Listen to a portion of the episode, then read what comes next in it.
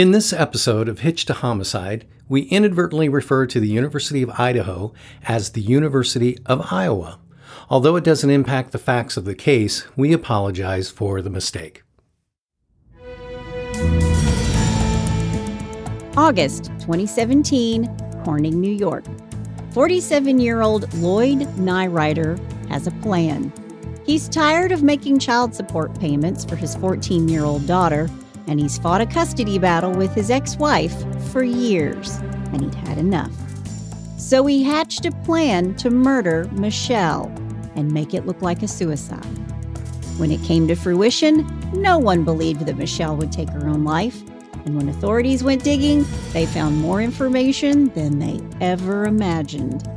He was charming and charismatic, more cult leader than father, and over time, he brainwashed his own daughter Carrie into worshiping him, believing him, and trusting him enough to help carry out his murderous plan. This is the story of Lloyd, Michelle, and Carrie Neurauter. Choose mom or dad, life or death. Hey, y'all, I'm Chris Calvert. And I'm her husband, Rob Podor. Welcome to Hitch to Homicide. For better or worse, till death do us part.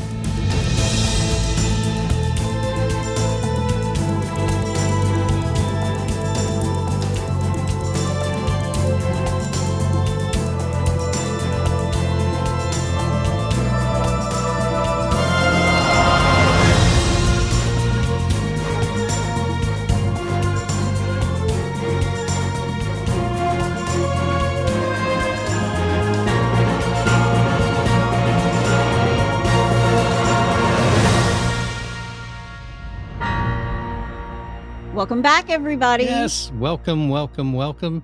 Oh, and, no. And for all of our English speaking friends, welcome, welcome, welcome. there you go. this is what I live with. Well, sometimes you just got to do what you got to do. It's true. Wherever you're listening, be sure to like, rate, and review. That helps other people to find us. You can also join our closed Facebook group, The Yep. In Laws and Outlaws. It's H2H In Laws and Outlaws. I say that because somebody joined, and when they answered the three questions, they said, I had a hard time finding you guys because I didn't say H2H. So do put the H2H in there. We have a lot of fun in there. We Yep. discuss all these crimes from Hitch to Homicide. And we have some wacky people on the H2H page. It's we great. do lots of great. fun. Yep. Everybody's everybody's a comedian in there. I love it. It's true. a lot true. of dad humor, which I'm into. a lot of sick humor, dad humor, funny humor. It's all there. It's all there. So go join. One of my favorite commercials right now is the the trying to teach your homeowners not to be their parents. Like their parents, Yeah, the guy the The elevator. guy in the elevator. yeah, the guy in the elevator. the guy in the elevator. That's perfect. hmm And Rob was like, "That's so funny." And I even said, "Rob, that's you." Rob gets in an elevator with 15 strangers and comes out with 15 friends Well, every time. Me, on the other hand, I get in there, I mind my own business. Always uh, mind my own business. Unless I ask somebody what floor they want to go to. But other Right. than that, I'm like, yeah, let's just get there. Let's just get there. Before I get started, I want to thank some sources the Elmira Star Gazette, the Rochester Democrat and Chronicle, WENY News, the Daily Mirror, People Magazine, NBC's Mastermind of a Murder, CBS's 48 Hours, parentingforbrain.com, the Salt Lake Tribune, and WETM in Elmira, New York. Good. Well, let's do it. Michelle Jeanette Londy is born on February 2nd, 1971, in Van Nuys, California, Los Angeles. Mhm. Her parents are Kenneth and Jeannie. Lloyd J. Neurauter is born on September 17th, 1972. It's hard to find much on his or Michelle's early life. I couldn't even locate Lloyd's parents' names or his family. I think I found them, but without knowing for sure, I'm going to leave it out. It's pretty clear loads of his family members have distanced themselves from this case. Right. And of course, we honor that decision. Sure. Here's what we do know Michelle and Lloyd met in high school. She was just about to graduate. He was younger than she was. And according to Michelle's mom, Jeannie, they threw Michelle a graduation party and she invited Lloyd. Hmm. These two fall fast and hard in love. I think they both grew up in California, but I could be way off. There are other podcasts who've said that they grew up in upstate New York. I'm pretty sure that's not true. Okay. But Michelle was super smart, as was Lloyd. And Michelle was known for her great sense of humor and her quick wit. Gotta love a quick wit. And her dad jokes. And her, I don't No. think she had dad jokes, but I think she was really funny. Right. But after these two fall in love, they get married December 7th of 1991. Michelle is 20 and Lloyd is 19. Hmm. So they go off to college in 1992 as a married couple to the University of Iowa in Moscow, Iowa. It's Okay. the same school where the four students were murdered just this past fall of 2022. Oh. Madison, Kaylee, Xana, and Ethan. Right. At the University of Iowa, they lived in married housing called Village Park, where apparently nothing worked because that's how I discovered they went to the University of Iowa. There was a newspaper article where they're both quoted as condemning the university because nothing in their apartment was working. It was pretty funny. That's pretty much any university. I mean, yeah, yeah, it is the 90s. Nothing worked. Yeah. She majored in English, Lloyd majored in engineering. And again, I said they're both really smart and they both had a bright future ahead of them. In 1995, Lloyd and Michelle have their first child, a daughter. And then they added to the family in 1997 a second daughter, Carrie. Hmm. And it seems as though after graduation, they lived in a couple of different places before moving to Corning, New York. But that's where they went because Lloyd took a job as an engineer. I believe that was 1999. Now, Corning is a small town that sits on the Chemung River in upstate New York in Steuben County. It's the home of Corningware. Oh wow. And in 2020, it had a population of 10,000 people. Small town. Hmm. And if you don't know what Corningware is, it's pyroceram or cookware that's resistant to thermal shock. Yeah. And this is the same company that introduced Pyrex to the world. So what state and city? Where's Tupperware? I don't know. Okay, just checking. Tupperware, West Virginia. There you go. Perfect. Okay. but Corning is a really small town where everybody knew everybody. And I read it's the kind of place where people don't lock their doors. Hmm. And Corning calls themselves America's most fun small town, Wow. which I thought was really sweet. Yeah, yeah. yeah. Michelle homeschooled the children early on, and they were super smart like their parents. They were great readers, they were really good writers. Michelle would eventually teach at Elmira College, which was about a half hour away from Corning. She was a lecturer in the writing program, and the girls eventually did go to regular school with other people. All right. The family settles into their lives in Corning, and in 2003, they have a third daughter. Now, I know the names of these girls, but it, it seems to me the family has gone to great lengths to protect them, so there's no reason for me to use their names either. Sure. Lloyd is a devoted father. He was always with the girls. He was part of all of their activities. There's an interview with one of Carrie's friends that she took dance class with. By the way, Michelle was the VP of the New Heights Dance Theater. So Hmm. she's really involved too. Okay. But Lloyd would be the one to bring Carrie to dance class and he would actually do her hair. Yeah. And Lloyd is very charming. He's a dance dad. He's a he is a dance dad. Yeah.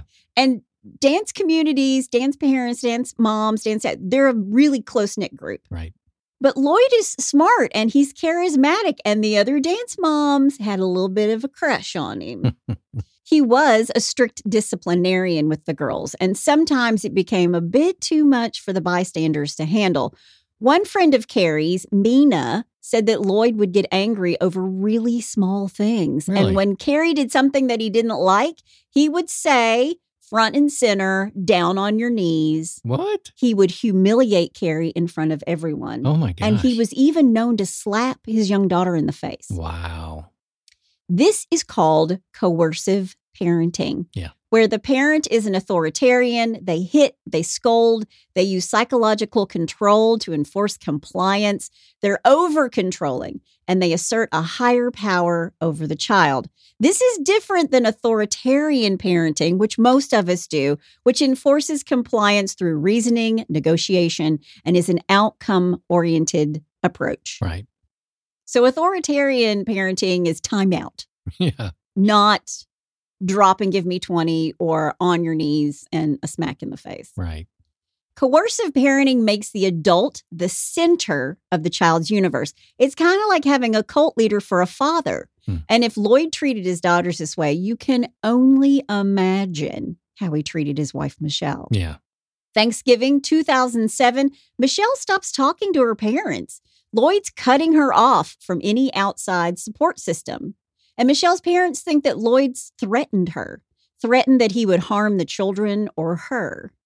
Lloyd is also making himself the center of Michelle's world. And if she's cut off from her parents, she has no place to go. And one time, Lloyd actually called Michelle's mother, Jeannie, and told her that Michelle and one of their daughters had died in a car accident. Oh my God. Because he thought Michelle was talking to her mom too much. wow. Seriously? Wow. That's crazy. Wow. That's crazy. So obviously, this isn't a, a relationship that's sustainable. Yeah. Him being so overbearing with all the women in his life. And in 2008, Lloyd wants a divorce. He takes a job in New Jersey and he wants a new life away from Michelle. Now, the divorce between Michelle and Lloyd is going to drag on for years. Hmm. And when I say years, I mean years. Really? But while the divorce proceedings are happening, Lloyd is rarely in Corning, New York. He's rarely there to see his daughters. And meanwhile, Michelle's getting her groove back. Michelle's getting her confidence back.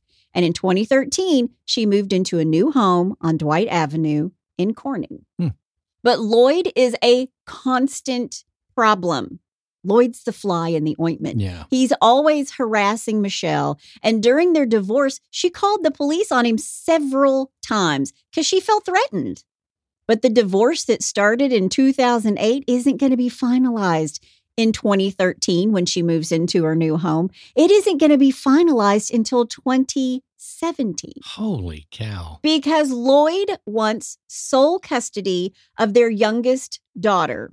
He doesn't want to pay alimony, he doesn't want to pay child support. So he hasn't been doing any of this the entire time. I think no, he's been paying his child support and his alimony, but he wanted custody of the of the youngest daughter. And so he's dragging it out and a divorce can't be final until the custody issues are settled. right. So he's been dragging this divorce out for 9 years Jeez. because they can't come to this custody agreement. And by 2017, his oldest daughter's already living with him. And the middle daughter, Carrie, is 19 years old and she's gone off to college. And the youngest, who is now 14, is the only one who lives at home. Okay. I'm going to call her S. I'm not going to use her name. S isn't even in her name, Okay. but I am going to just use an initial for her. Okay.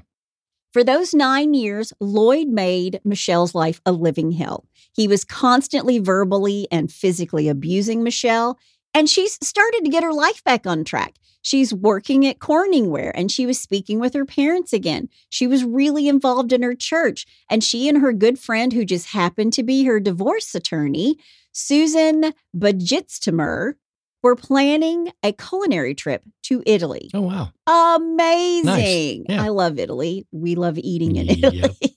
We our favorite country yeah, it is our favorite and my favorite city is Florence. Yeah. Oh, beautiful. Yep. But back to the living hell part. Lloyd was trying to use every legal trick in the book. He kept making claims against Michelle. He had 26 post decree motions after the divorce, Wow. all because he didn't want to pay $6,000 a month in child support and alimony. Oh, man. So he wanted custody of S in order not to pay the child support. All right.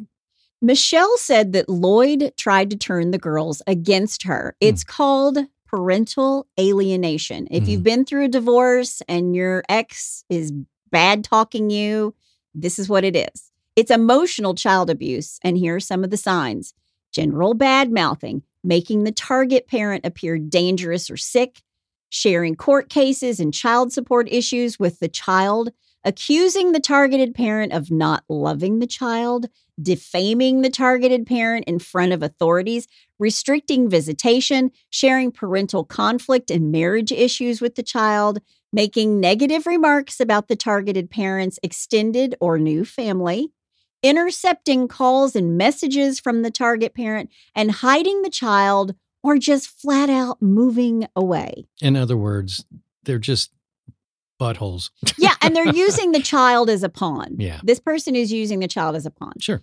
And like I already said, the oldest daughter's already living with Lloyd. But Carrie has enrolled in Rochester Institute of Technology in Rochester, New York. Her major is computer engineering technology. Wow. And Carrie, who's the middle daughter, and her father have a really special relationship. She was very close to her dad, and she always told her dad how much she did not like her mom. Oh, wow. And her father was definitely alienating her mother. He always talked bad about Michelle to Carrie, and Carrie frankly didn't like her mother, and she was really vocal about it Hmm. to lots of people. That's too bad. So when Lloyd came to Carrie in the summer of 2017 to say that your mom is draining me dry of all my assets and I need to figure a way out of it. Hmm. It didn't seem unusual to Carrie because her dad shared this kind of information with her. Just like I said before, he was bad mouthing Michelle from the beginning. Right. So Lloyd tells Carrie that there's a life insurance policy for $200,000. And Lloyd's got $100,000 in credit card debt alone. Hmm. And if something should happen to Michelle, Lloyd would become the sole parent of S and the custodian of the $200,000 policy, which the youngest daughter is the beneficiary of. Uh, Folks, this is what's known as motive. Motive, exactly. and then Lloyd says it. He tells Carrie that either he's going to have to kill Michelle or he's got no choice but to kill himself. Wow. If I don't kill your mother, I'm going to commit suicide. Wow. So he makes Carrie choose. It's her or me. Jeez. And Carrie chooses the man who's brainwashed her her entire Yeah. life, the man who's told her that her mother tried to run her over with her car because she wanted to kill her. Wow. I mean, there was this one incident where Carrie was trying to stop her mom from leaving and she stood in front of the car and her mom was like, please get out of the way. And she started the car. And Carrie was like, my mom tried to kill me. And she even filed something with the police over Oh, it. jeez. Well, her dad encouraged her to. Wow. So Carrie chooses to help Lloyd, her father. Hmm. She's going to help her dad kill her mother. Friday, August 25th, 2017, Lloyd and Michelle are supposed to meet at the courthouse in Steuben County for a hearing on the custody case. But the case is dismissed that day because Lloyd didn't even show up. Hmm. And he didn't withdraw and he didn't ask for more time. When they called him, he didn't answer the court's phone calls or emails. And this case is just dismissed. He didn't show up. Hmm. And 25 years of marriage is finally over. Wow. And Michelle has custody of the daughter. And Michelle celebrates. It's over. She's finally done with Lloyd. Mm. Not so fast. Yeah. Yeah. That's, this is what's known as hinky. Mm. Saturday, August 26th, Carrie is moving into her apartment on the RIT campus. Helping her that day, her father, Lloyd Neurauter. He helps her move in, and then he checks into a hotel in Rochester, the Microtel, I Mhm. believe that's what it was called, Yeah. to spend the night. And he takes Carrie to dinner at Olive Garden. And then the two of them drive back to Corning together in Carrie's car. Now, here's how it all goes down. On the night of the 26th of August, Carrie walks into her mother's house to, quote, scope it out, end quote. Those are her words. Okay. She disconnects any electronic devices that would show that her father was in the home. So I guess a ring doorbell or a security camera. Sure. Her mom's upstairs and her 14 year old sister S is asleep on the couch. Carrie lets her father in the home. He doesn't have a key, he's not welcome there. Sure. And this is Michelle's home. This is the one that she bought on her own. Right. Lloyd goes upstairs to Michelle's room. These two can't stand each other. And he didn't show for their final custody hearing, and she won. So you can only imagine what she might be thinking when she sees him barging into not only her home, but her bedroom unannounced. Wow.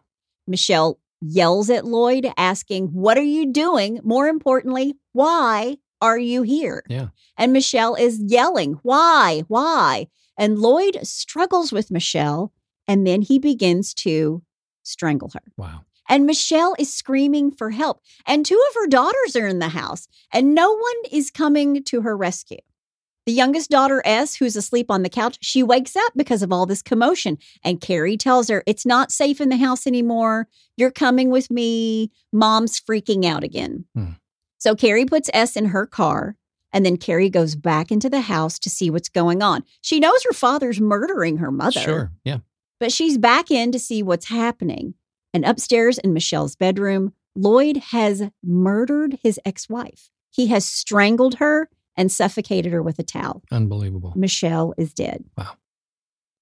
Now, Carrie is going to help her dad position her mother's body to make it look like it's a suicide. Oh, wow. She helps him carry her from the bedroom to the top of the stairs. They're going to make it look like it was a hanging. So they have to get Michelle's body downstairs and a noose around her neck.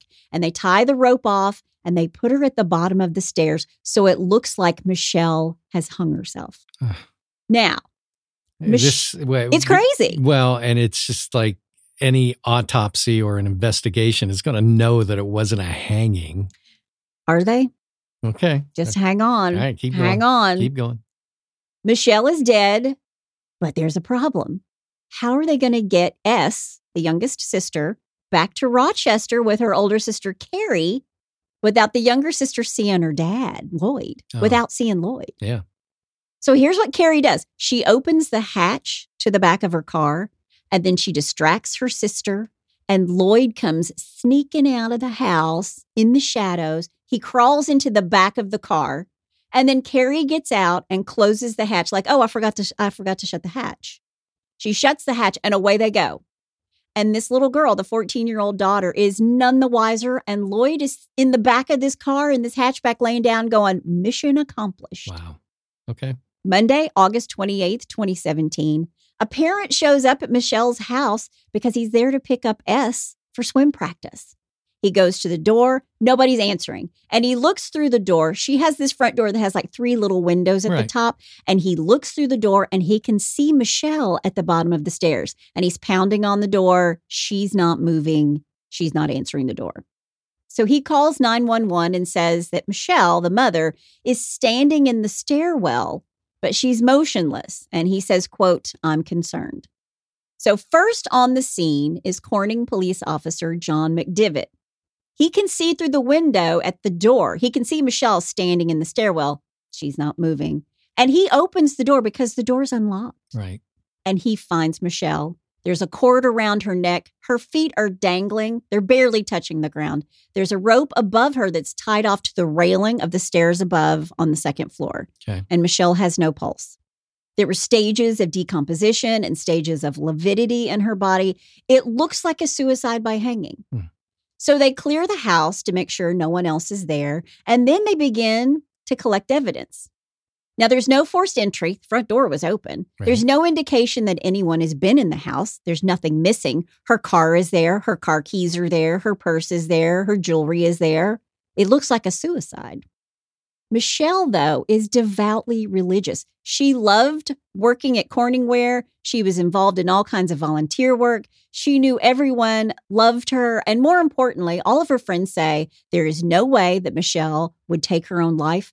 She was celebrating because of this custody case. It's over with Lloyd. Sure. And she'd started this new life.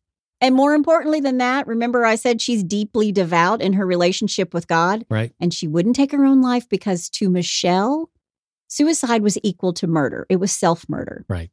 Now, the neighbors know that Carrie's gone off to school. She's in Rochester, 100 miles away. And the only one at home is supposed to be the 14 year old. But the 14 year old isn't in the house. And she was supposed to go to swim practice. Right. And everyone is thinking, why would Michelle kill herself? She's got this daughter to take care of now. She was so excited about starting her life over again. It, it just didn't make sense. Sure. And more importantly, the 14 year old is missing. Right. So now they're worried. We have a suicide, but we also have a missing child. So the Corning Police Department tries to locate the 14 year old S. And when they can't find her, they start contacting relatives. They called Lloyd in New Jersey. Lloyd's not answering. And then authorities get a phone call from 19 year old Carrie. She's calling the police from her apartment in college at RIT in Rochester. And she basically says that her friends had called her earlier that day to tell her that her mom had hung herself. Hmm. So Carrie tells the authorities that S is with her in her dorm. She tells the police that she'd been home in Corning the night before. She tells police that on that Saturday night, August 26th, she'd moved into her apartment at RIT. But she decided to go home and sleep in her room one last time, and she tells them that she left RIT, Rochester, at 10:30 p.m. She drives an hour and a half from Rochester back to Corning, and when she walked in, she and her mother had a huge fight. Quote, when I got there, my mom started freaking out and screaming, and she woke S up, and S was afraid. End quote. Okay. Carrie said that her mother was freaking out and screaming, and that it freaked out S. She tells the police that her mother accused her of always taking her father's side. And according to Carrie, she tells her mother this isn't true, and she's only there because she wants to stay in the house one more night before the semester started because she wouldn't get to see her mom or her sister very much. Okay.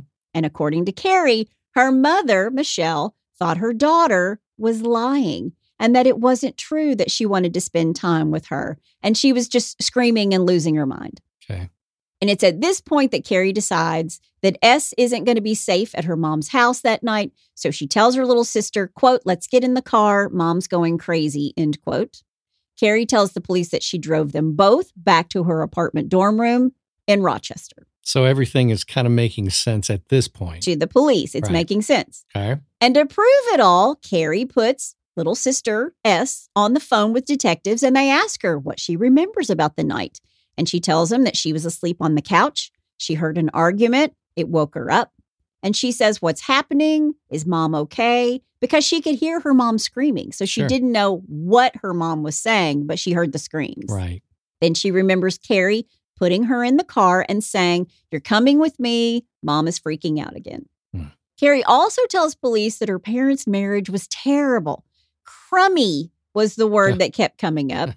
And this was followed by a bitter divorce and a long legal battle over custody. Carrie loved her dad very much. He was her hero, and Lloyd was always working the angle that he was their rock and the only one they needed to listen to. Okay. He was the good parent, even though he was the one who left Corning, divorced their mother, and didn't see him very often. Right. So they ring Lloyd up.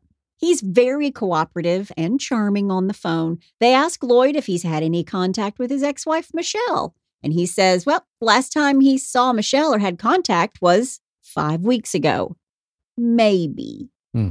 He tells them, I'm in California. I'm in California on business. So when Michelle's body is found on August 28th, Lloyd is thousands of miles away. But he tells police that he had been in New York the night of August 26th into the morning of the 27th, Rochester, New York, with Carrie. He'd checked into a microtel in Rochester so he could visit Carrie and help her move back into her dorm. Lloyd says that he drove to Rochester in the afternoon, helped Carrie with her stuff, and then they had dinner together. To which I say, then why, Carrie? If your dad is in Rochester to see you, do you drive an hour and a half back to Corning Yeah. to spend just one more night in your bed at your mom's house while your dad is down the street at a hotel? Right. And they're supposed to have breakfast the next morning. Okay. Still, Lloyd tells police that he stayed at the hotel, had breakfast with the girls the next morning, and then he drove all the way to Newark, seven hours to Newark, in Hmm. order to catch his flight to California. Okay. He says that Carrie is the one who told him Michelle is dead. When they asked Lloyd, was there any history or indication that Michelle would do something like this? Because remember, all her friends have gone to the police and said Michelle would never Right. commit suicide. Sure. Lloyd says, quote, yeah, actually lengthy, Hmm. meaning her history of hurting herself. Uh, Quote, what I hear from the kids, and I understand I'm hearing that secondhand, but what I hear is of escalating outbursts where she's screaming out of control, breaking doors in the house. This has been an escalating trend that had me, frankly, alarmed. End quote. wow. Guy's a good actor. Very charismatic, remember? Yeah. He's like a cult leader, so Yeah. very charismatic. Yeah. So the authorities are back to the suicide. But Michelle's attorney, Susan, along with nearly every friend of Michelle's, called the police in Corning to say, No way this is a suicide. You can't stop looking. You can't just leave it at a suicide. Don't walk away from this case. Right. But there's evidence that supports that it was a suicide. But there's also evidence that supported that it wasn't a suicide. Really? let's talk about the autopsy. There you go. That's what I've been waiting for. You've been waiting for it. Well, the coroner's report stated that she died on the night of August 26th or early in the morning of August 27th. And the first autopsy, because there's going to be two, came back as the cause of death asphyxia and the manner of death undetermined. Mm, So they know how she died, but it's still up for debate how it happened, Right. whether or not she actually hung herself. And when Michelle's body is autopsied, they discover something interesting. There's a mark across her chin, like the noose made a mark across her chin. She had ligature marks on her face and neck, and one of them is here across her chin hmm. as if the noose had been pulled down across her chin, which is the opposite of what the rope marks should have done. It's the wrong direction. Yeah. And she has injuries on her face where she'd clawed at herself. So it's not adding up. Yeah. But again, there's not enough evidence that it wasn't a suicide because she could have hung herself and then changed her mind. I mean, they're coming up with all kinds of theories. Sure. Two days after Michelle dies, Lloyd is back from California and he has his first face to face with investigators on the case. I've seen the videotape of this, and Lloyd is wearing his wedding ring, which I thought was interesting Hmm. because they've been in this divorce battle for nine, Nine years. years. Yeah. Yeah. Wow. But just 36 hours after Michelle's death, and just as soon as he makes it into Corning, Lloyd is at the courthouse turning off his child support and alimony Uh. payments. Okay. And when police see him at the courthouse, they say, Hey, you're Lloyd. Why don't you get in the car? Let's have a little chat. Well, Mm. can we just have a little chit chat? Yeah. And Detective Volpa of the Corning PD, he gets Lloyd in his car, and Lloyd starts talking about Michelle. He tells them that Michelle would throw tantrums. She would open a door and scream things down the stairs, and then she'd slam her bedroom door. And according to Lloyd, she did this so many times that she broke the door frame. Hmm. He tells Detective Volpa that Carrie told him that Michelle was screaming and furious and completely out of control, and Carrie was afraid it wasn't safe for her and her sister to be there. And the police weren't surprised there was no love lost between Lloyd and Michelle because everybody in town, this is a small town, Right. everybody in town knew that these two couldn't stand each other. Okay. Still, the detectives asked Lloyd to walk them through his alibi for the night of the 26th and into the wee hours of the 27th of August. And here's what he tells them He was in Rochester on Saturday, the 26th, with Carrie, helping to move her into her dorm. He and Carrie had gone to dinner, and he stayed in his hotel room after that. And they specifically asked Lloyd, Were you in your hotel room from 11 p.m. to 7 a.m. on the 26th into the 27th? And he says, Yes. Hmm. And that he was by himself. And there is local hotel security footage that matches part of his story. The camera catches him checking in with a bag and going to his room. And then you see Carrie come into his room, and then they both leave, and he gets into the car with Carrie. This is after dinner. Okay. The next morning, Lloyd is caught on camera again at 6:30 a.m.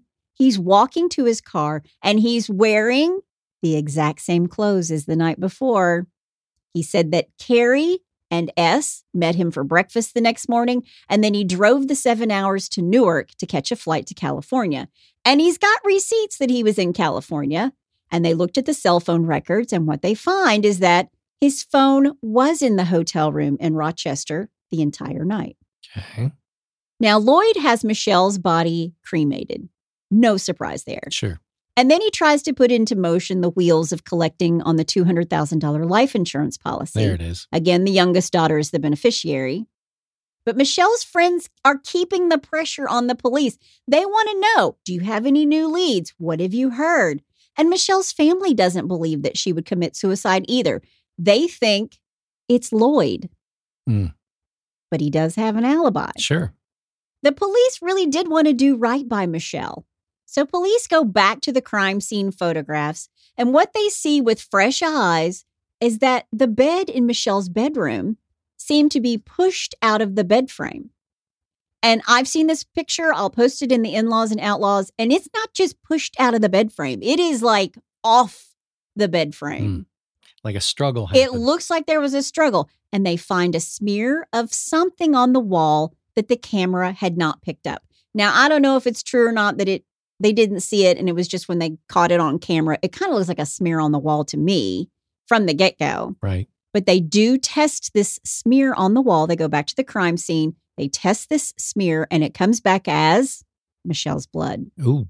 And the district attorney, Brooks Baker, knows something went down in that room. Yeah, blood on the wall and the bed frame is all messed up. This was not a suicide. Yeah. Now they need to change the cause of death from undetermined to homicide. And what they discover is that the medical examiner that did the autopsy on Michelle had never done an autopsy on a hanging or a staged hanging case, which is a homicide. Right. They need to find another coroner who can give them a second opinion on Michelle's cause of death and manner of death. So they get this second opinion. They go to Albany County. They get a brand new medical examiner to take a look at all the notes from the autopsy and the photographs from the autopsy and the pictures of Michelle. And he looks at it and immediately says, This is no suicide. Oh, wow. There was damage to Michelle's throat, ligature marks that were consistent with not hanging, but being strangled. Hmm. She had bruising on her arms and hands, like she put up a fight. And medical examiner number two says that Michelle is a victim of a homicide. Wow. And in a homicide, authorities are always looking to see who was the last person to see the victim alive. And that was Carrie. Yep. And Lloyd has already said Carrie and her mother did not get along. And Carrie has kind of said that she and her mom didn't get along either. And according to Michelle's closest friends, Carrie was, quote, openly contentious, end quote, of Mm. her mother. This doesn't look good for Carrie. It doesn't look good for Carrie. Mm-mm. There's even a story that Carrie had texted her mother something really ugly, and her mother texted her back something kind in return. And Carrie replied in a second text saying, quote, get off the cross, end quote. She was. Or as we say in the South, get off the cross, honey. Somebody needs the wood. But she's saying, stop playing the martyr. Yeah. And Carrie knows her mother has a very deep faith. And being blasphemous like this would hurt her mom's feelings. Sure. And Michelle's friend said that Carrie hated her mother. Hmm. But this is the kind of influence that Lloyd had over Carrie. Sure. And Carrie is supposedly the last person to see her mother alive. Or was she? Hmm. So the police want to put Carrie's story to the test. Where had Carrie been that night? Was she where she said she was? Was she with her father? Had he helped her move into her apartment? And was her phone out to dinner with her? And then in Corning when she went to see her mom? Also, if she hated her mother so much, you know, why would she drive back a hundred miles so late at night, right after she's moved into her new place Right. and she's gone off to school? I mean, usually when you head off to school, you don't want to turn around that same day and go home. Exactly. But Carrie's cell records show that she met her dad at the hotel at 7 p.m. that night, and at 7:30 p.m. she and her father went to get dinner at the Olive Garden. At 8:49 p.m., Carrie and her dad go back to the hotel. At 10:01, Carrie starts driving to Corning. At 11:43 p.m., it's almost midnight. Carrie arrives at her mother's house. That's what her cell phone records showed. Okay. That's where her phone was. Now, in Carrie's earlier interview with authorities, she tells them that she was only at her mother's house for 15 minutes, fought with her mom, grabbed her sister, got the heck fire out. Right. But the cell phone tower and the records show that she was in Corning for two hours. Oops. Didn't count on that one. And if hmm. she's got nothing to hide, why is she lying? Right. And two hours is ample time for someone to commit a murder. Right. And Lloyd has said, hey, I'm in California. And that checks out. So police are thinking, did Carrie kill her mother? Yeah. Yeah.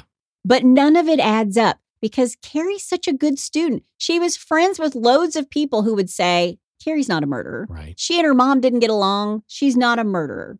She didn't have it in her. She's a really bright kid. And I think I read that she had never even had a speeding ticket. Hmm. But the detectives are thinking there's no way that Carrie could have wrestled her mother or overpowered her mother in the first Sure. place. And 14 year old S hears yelling and screaming while Carrie is downstairs with her. Right. So the police are thinking, who the hell is upstairs with Michelle? Right. It's got to be Lloyd. Yeah. But is he in California? Did he hire a hitman? Well, they look into Lloyd a little bit more. He's $100,000 in debt and was living way beyond his means. He's upside down because of child support. And now they discover, oh, there's a $200,000 life insurance policy. and if S gets the payout, Lloyd is in charge of that money. So now we have motive. Yeah. But how did he do it? So that's when they go back and look at the hotel security footage. And they can see Lloyd get into the car with Carrie. And he's not on security cameras going back into his room that night when Carrie takes off for Corning.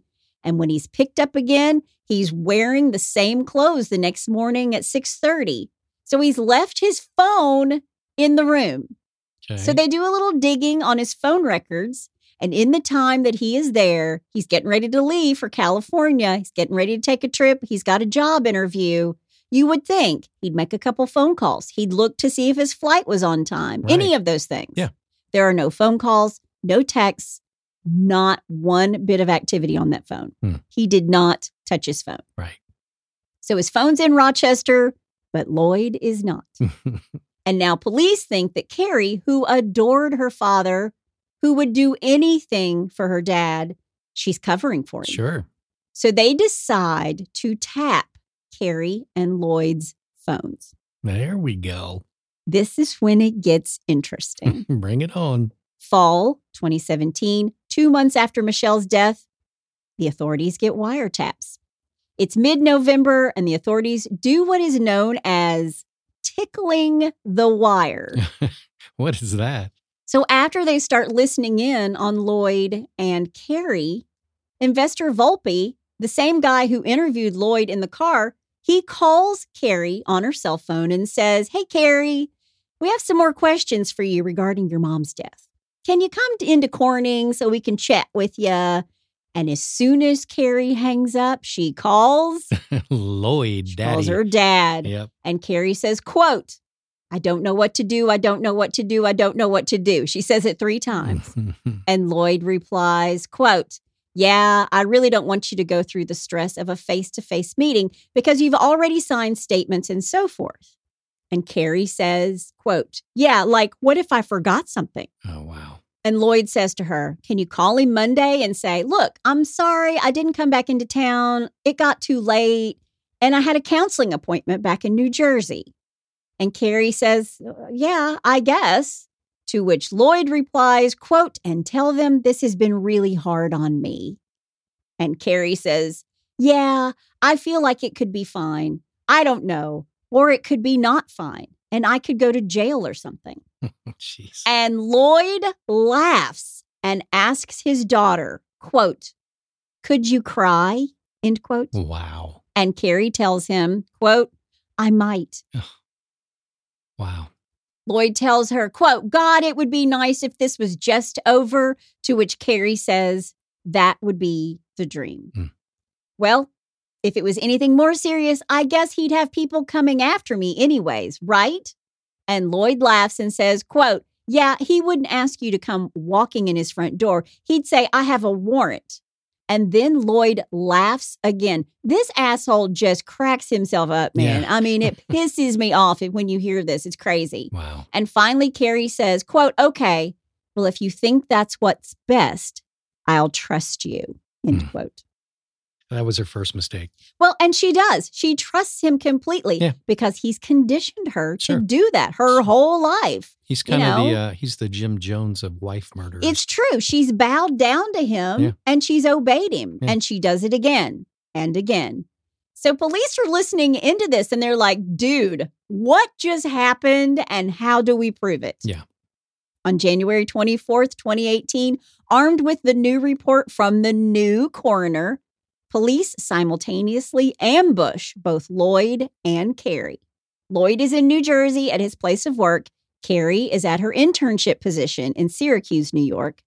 State police tell Lloyd, look it, the medical examiners come back with a determination on the death of your ex-wife, and it's been determined to be a homicide, right. not a suicide. And Lloyd, I swear, hand to Jesus, he clutches his pearls. Oh my God. Oh, jeez. Then they tell him that they have strong concerns about Carrie's story because it's got more holes than St. Andrews, the golf course, not the patron saint. exactly. But Lloyd tells the investigators that he had nothing to do with Michelle's murder. Lies, Right. lies, all lies. deny. And what he doesn't do is exonerate his daughter, Carrie. He leaves her butt hanging in the wind. Wow. Thanks, honey, for being my accomplice to the murder. Yeah. But you've already told the police that you were at your mother's house that night. Yeah. Yeah. Did you do this? Yeah. Did you do that? That's what we always say to the dog. Did you do that? Yeah.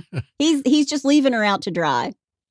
Here's what he says, quote, "The only thing I can imagine is Carrie was upset, upset from the confrontation, upset from being screamed at by Michelle. I mean, who knows how such things spiral out of control." Wow. So he's throwing his own daughter. Throwing the, the, daughter under the bus. Gee And when the police set up the scenario for him that Michelle and Carrie got into a fight and things get out of hand, Lloyd tells them, quote, she's extremely protective of S, end quote, meaning Carrie is extremely protective of her younger sister.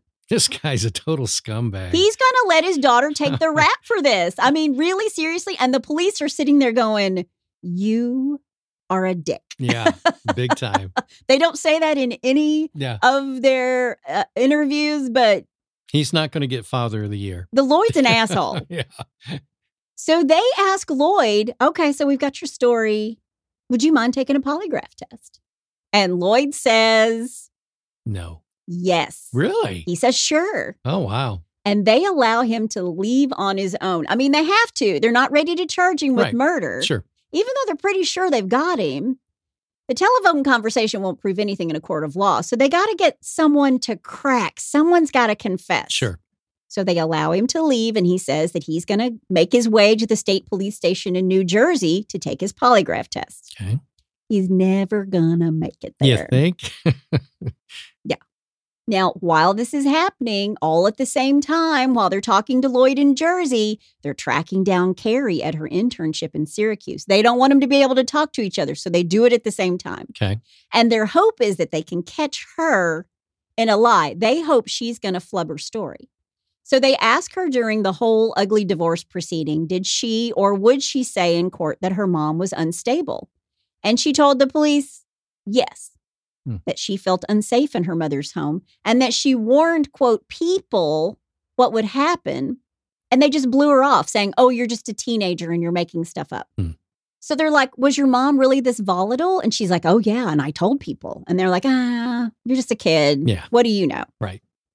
And the police think her answers feel rehearsed, maybe because she and Lloyd actually discussed before they tapped their phones how she would answer questions about her mom's mental state Right. during and after the divorce.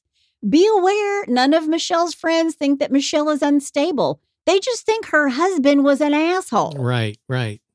Now, Carrie sticks to her story about her mother. Don't forget, she's had years of Lloyd poisoning her mind against her mom. She says that her mother always played the victim during the divorce. And after the divorce was over, Carrie says that she and her sisters were the ones that Michelle treated poorly and then played the victim against them. Hmm. Again, Michelle's friends say she's an amazing mother. She was extremely proud of her daughters. She loved them very much. And Michelle didn't play a victim. She was a good mom. Right. So police need to knock Carrie off her game. She's obviously prepared for these routine questions about her dad, right? Right. So a man named Detective Procopio tells her, look it, we know your dad was not at the hotel in Rochester on the night your mother died. so we need to know what really happened. Tell us the truth because he is not, and somebody's going down for this. right. And she broke. Oh, really? This is a 19 year old kid whose father has placed a tremendous burden on her, and she starts to unravel. It was the pressure the police are putting on her. Yeah. And they sympathize with Carrie and they tell her, Your dad is a master manipulator, but we need you to come clean and tell us exactly what happened that night in Corning. And here's what she says Quote, My dad came down with me Saturday night, meaning to Corning. He told me that he was out of money and he was like, I can't afford rent or anything. And he said he was going to kill himself. And Detective Procopio asks her directly, quote, he said he was going to kill himself or kill her, end quote. And Carrie answers, quote, yes, I had to choose, end Oh, quote. gee whiz. Wow. I had to choose between my mom and dad. Can you imagine being a cop and, and hearing that Oh, answer? They are, listen, these cops, they're amazing to begin with. This is a tiny little town, Yeah. and these people did not let go of this, did not let go of this. But when they asked her if he made her choose, she said yes. And then she said, quote, I didn't help her. I didn't save her. I'm sorry, end quote. And of course, she's crying through this confession. Sure. So he said, It's her, me. And now they have Carrie's confession. The wheels have come off the bus. Right. But their conversation with Lloyd, they're all afraid he's just going to put the whole thing on Carrie. Right. And he had nothing to do with it. I don't know what she's talking about. They let Carrie go. They need her to go to her father and tell her what just happened to her in the office where she's doing her internship. And they've got the phones tapped. And Lloyd and Carrie still don't know this. So instead of the police tickling the line, Carrie's going to tickle the line for him. Hmm. She has no idea what she's doing. They just want Lloyd to say something that will prove that he was the mastermind behind the entire plan to Right. kill Michelle. Right. Now, I don't care who you are. When bad things go down, you call for reinforcements. You call your parents, you call your spouse, you call your best friend. Right. Carrie calls Lloyd. And when he asks, How's it going? She says, quote, not great. And then the two of them go silent. She's not saying anything, and he is not saying a word. Hmm. Because he knows.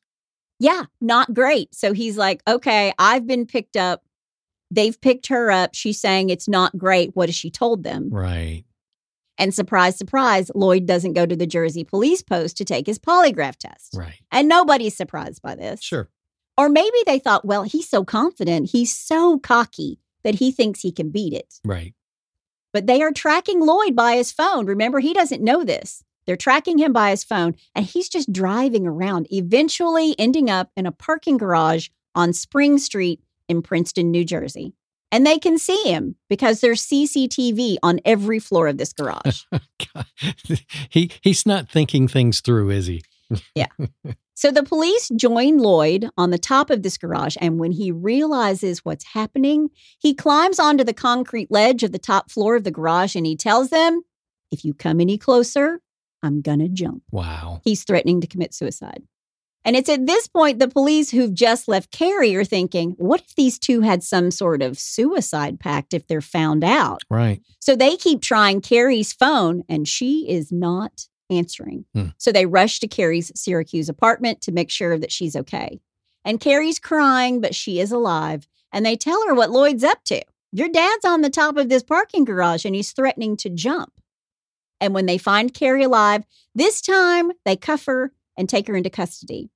But Lloyd is still in his standoff and he keeps looking around and over the ledge. He's trying to negotiate with the state police or just trying to keep him alive.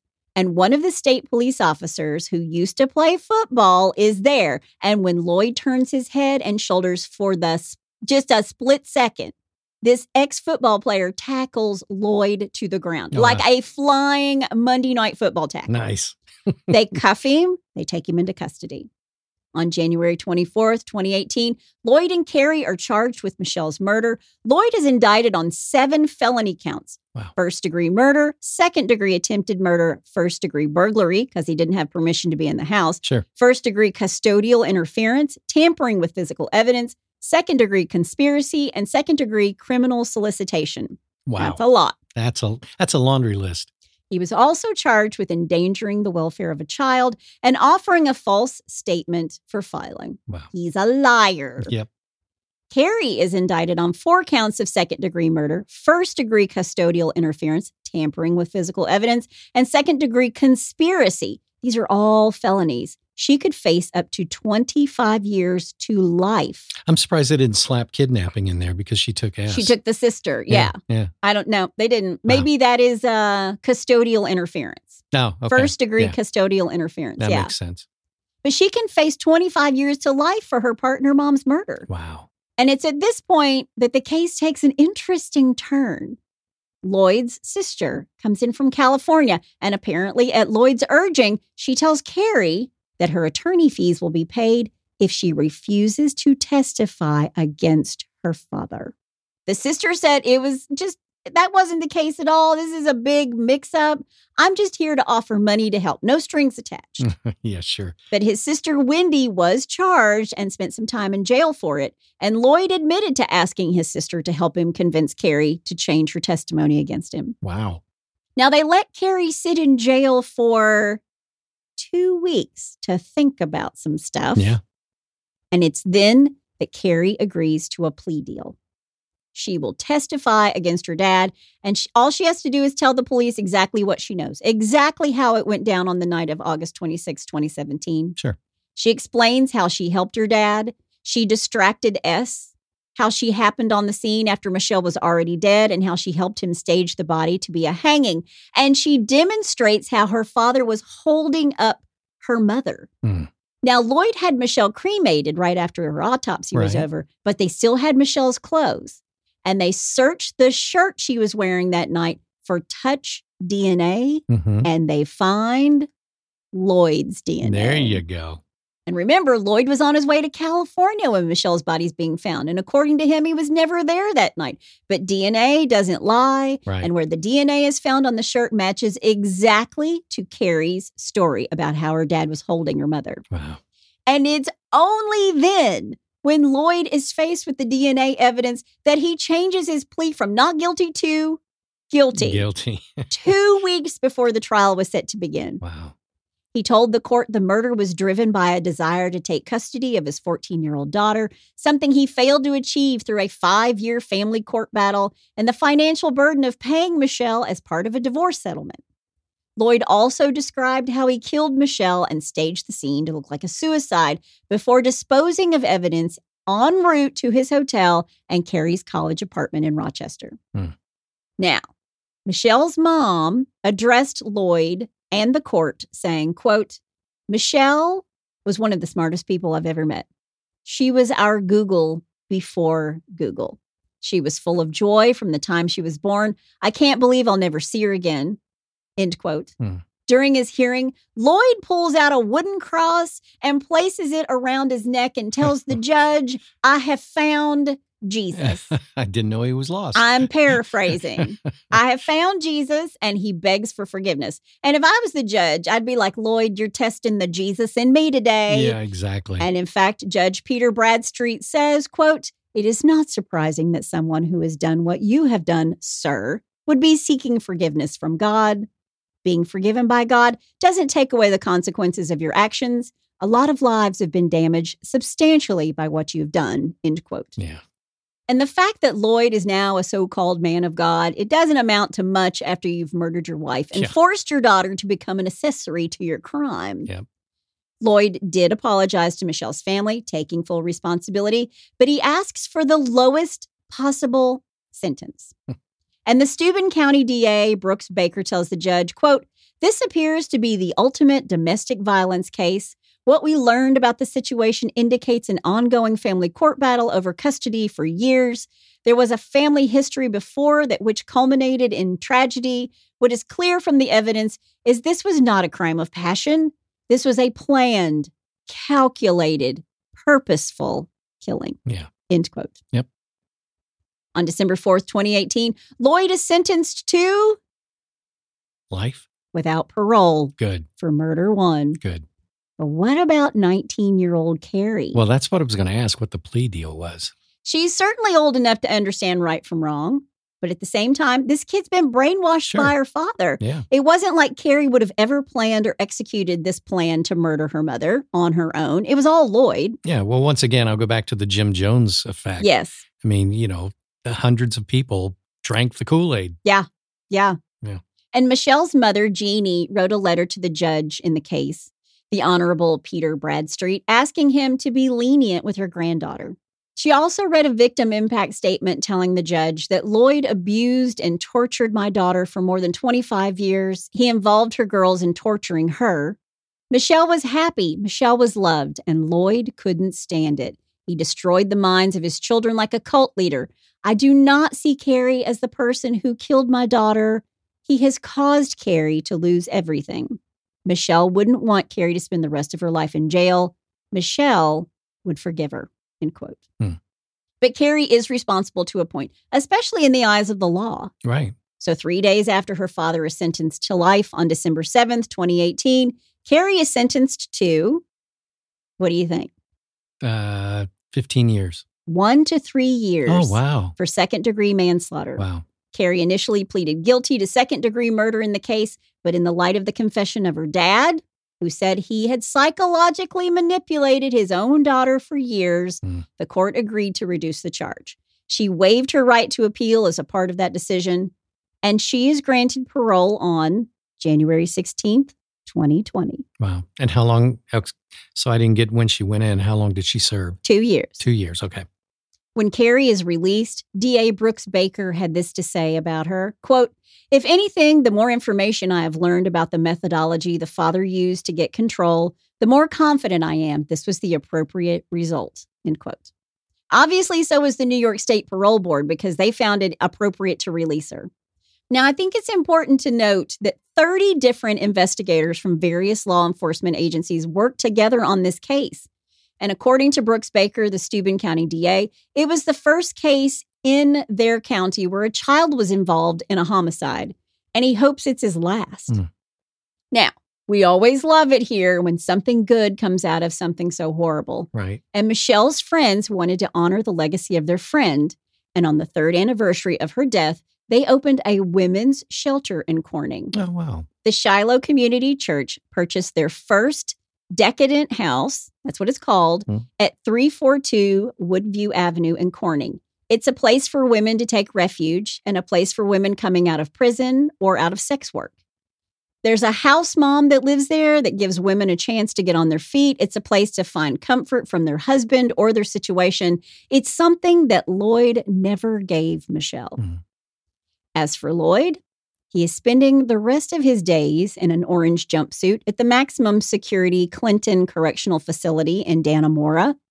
No fun, no life, hmm no parole. Good. But that is the story of Michelle, Lloyd, and Carrie Neurauter. And that's all I have to say about that.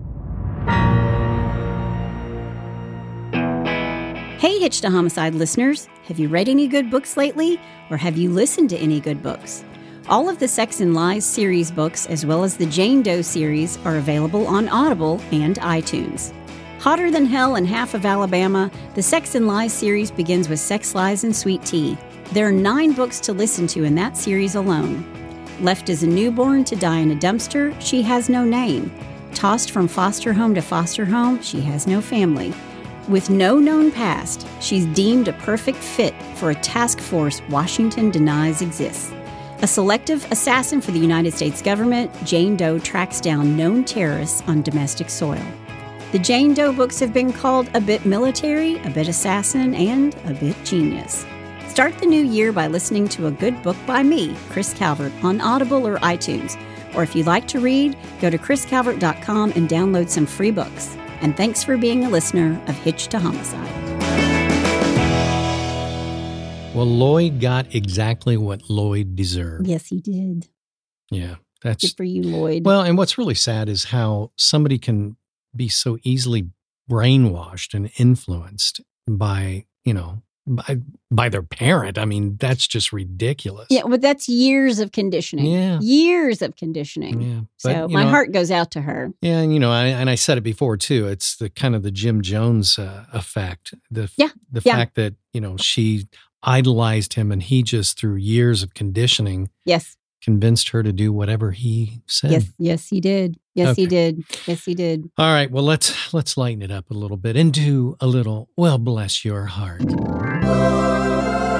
Well, bless your heart. Okay, so this is a really serious one. So I, I want to get. Let's bring the lights down a little bit, shall we? From the town of Gates in Rochester, New York, the Gates Police Department has received reports that highly addictive substances will soon be circulating in our area. These substances go by the name like Thin Mints, Caramel Delights, Peanut Butter Patties, and Lemonades. These substances are distributed by strong, smart, fearless young women Yes, they who are. will lure you in with their good cause story and get you hooked. yes. Many people start with just one box, but one turns into two, two turns into five, and the next thing you know, you're hiding your stash in your freezer. Yes. Yes. It's We a want- true story. We want the community to know that we are here for you. And we have set up a drop off location for these Girl Scout cookies at the Gates Police Department where our officers can dispose of them safely. Oh, it's like Amnesty Day if you want to bring in your Girl Scout cookies. Is that it? Amnesty. What is it when you can bring in your drugs or your I think that's your it. uh your guns Right, and they right. don't yeah you can bring in your guns or your drugs and they don't do anything about it No, I thought that was cute. I we usually have some stupid crime thing, but this seemed appropriate. That is so, a bless your heart bless every little girl scout's Absolutely. heart out there and if you see them and they're selling Girl Scout cookies, just buy a box I- or I'm- two. you know what they make they make gluten-free girl scout Yeah. cookies now Yep. Toffee-tastic and caramel chocolate chip. I know this by heart.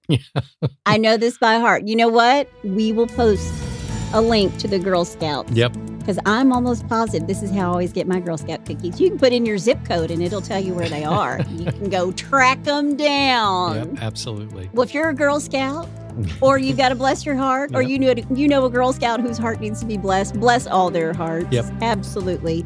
You can go to hitchtohomicide.com. There's a little pull down menu. You can suggest one. You can also suggest a case. Yep. That's all we have for today.